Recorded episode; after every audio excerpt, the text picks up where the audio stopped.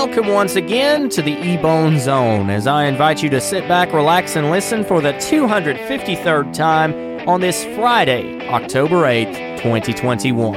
I hope you enjoy this week's episode, The Amusement Principle.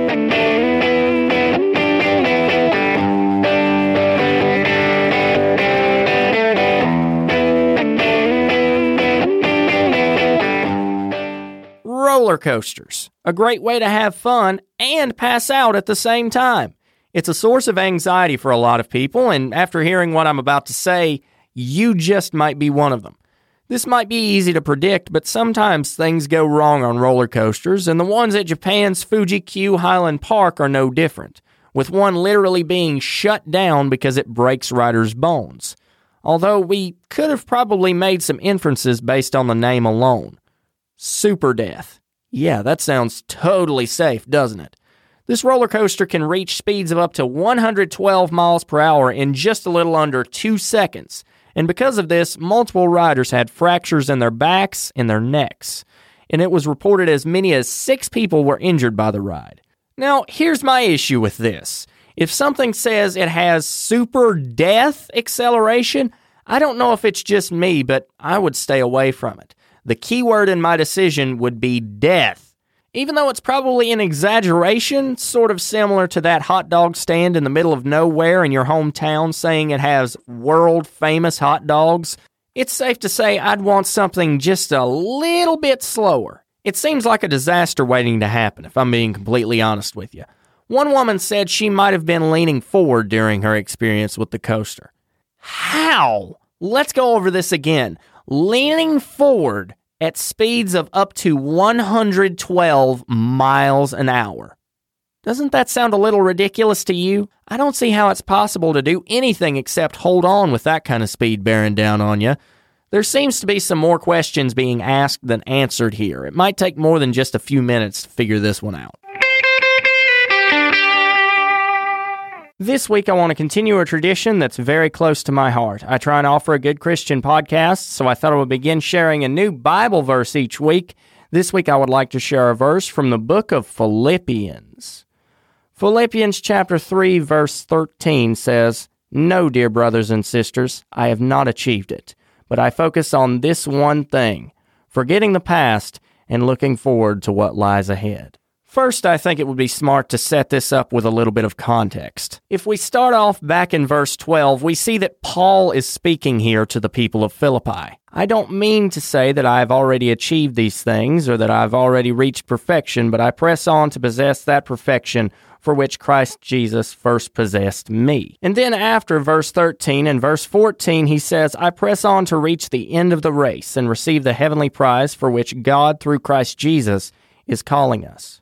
The thing that spoke to me in reading this verse is forgetting the past. I know that a lot of the time I have trouble forgetting the past. We all have trouble forgetting the past. That is just something that happens. It's human nature. We want to hold on to things that went wrong. We want to think about things and overanalyze things like, hey, what could I have done right in this situation if I could do it over?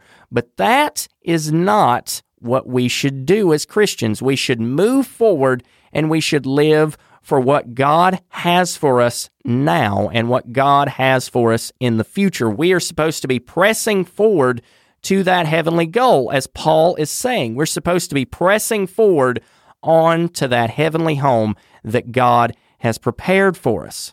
I'll be honest, sometimes it's hard to deal with, sometimes it's exhausting to dwell on the past, but I believe that God has given me the strength and He has given you the strength to get through it.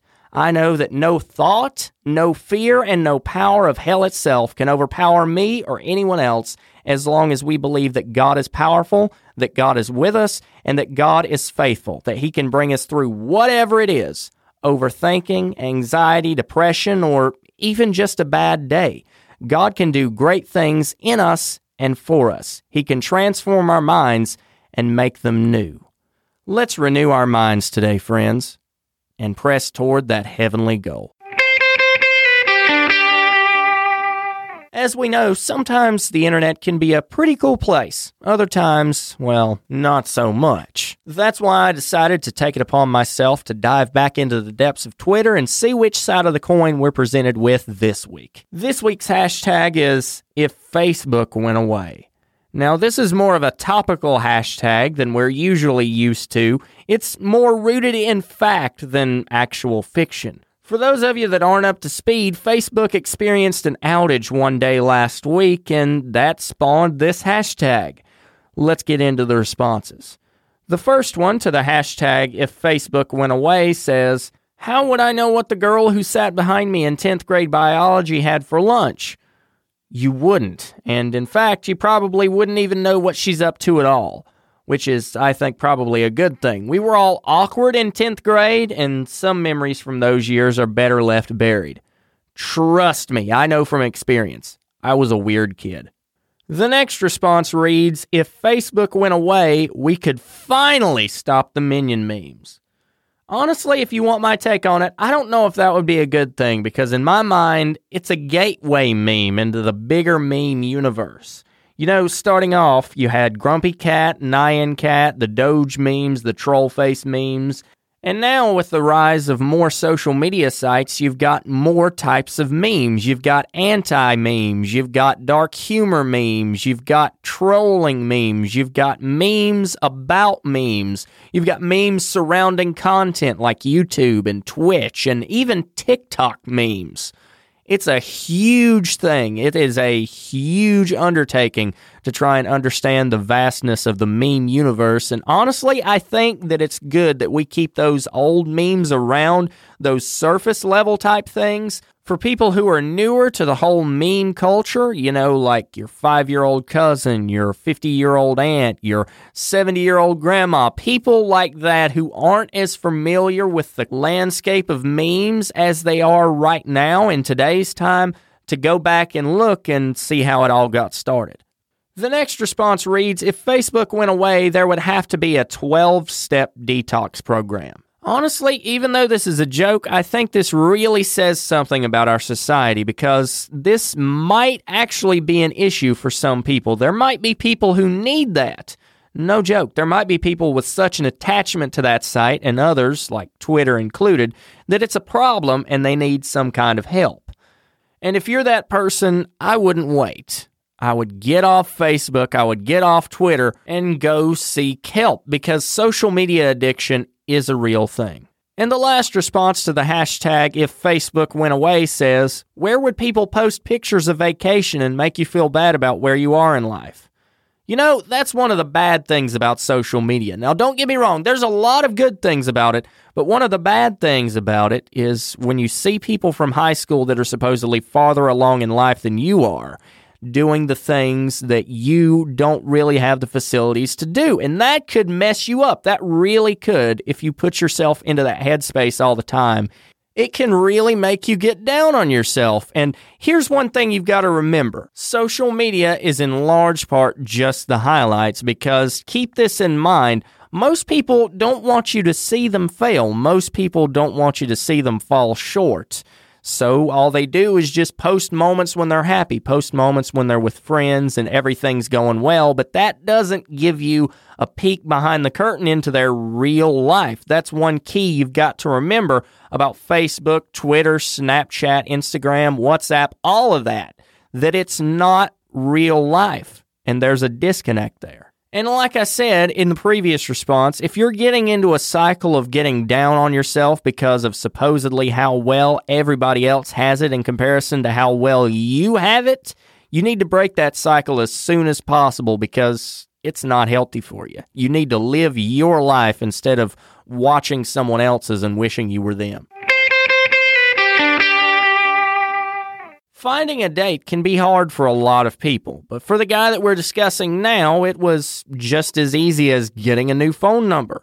There was this 32 year old woman who had gotten a new number, and she apparently had heard about the number neighbor trend. We've all heard of it, the whole text the person who has a number that's one digit off of yours thing. Her name was Jade, and through the text, she met Matthew, the person who got her old phone number, and they ended up hitting it off pretty quickly. After about five or so days of talking, he asked her out for a coffee.